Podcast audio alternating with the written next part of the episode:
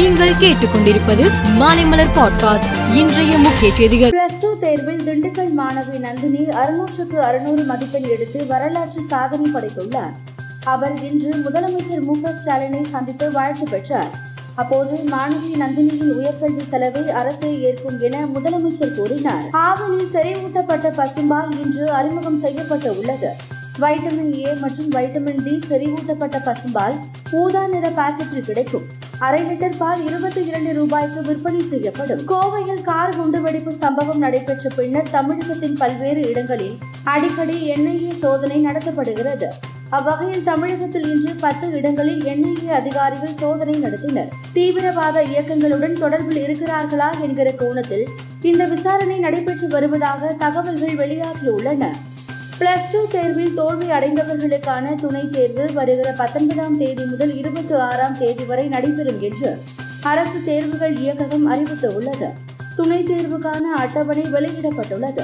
அதேபோல plus one துணைத் தேர்வுகள் வருகிற ஜூன் இருபத்தி ஏழாம் தேதி முதல் ஜூலை ஐந்தாம் தேதி வரை நடைபெறும் என்று அறிவிக்கப்பட்டுள்ளது.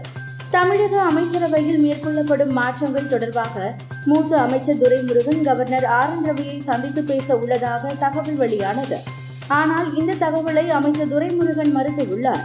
அமைச்சர்களை மாற்றுவது முதலமைச்சரின் விருப்பம் என்றும் அதை அவரே முடிவெடுப்பார் என்றும் கூறினார்.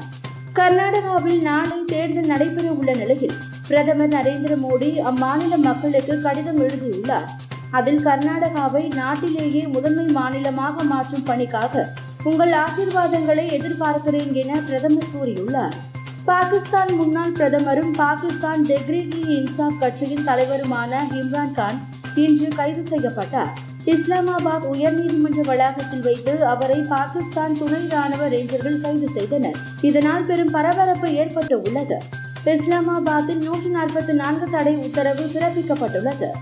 சூடானில் அமைதி பேச்சுவார்த்தையில் எந்த முன்னேற்றமும் ஏற்படாத நிலையில் மீண்டும் உள்நாட்டு போர் தீவிரமடைந்து உள்ளது. தலைநகர் கார்டோமில் வான்வழி தாக்குதல்கள் நடத்தப்பட்டன. குண்டுவீச்சு சத்தங்கள் தொடர்ந்து கேட்டதால் மக்கள் அச்சமடைந்து உள்ளனர். மேலும் செய்திகளுக்கு மாலைமலர் பாட்காஸ்டை பாருங்கள்.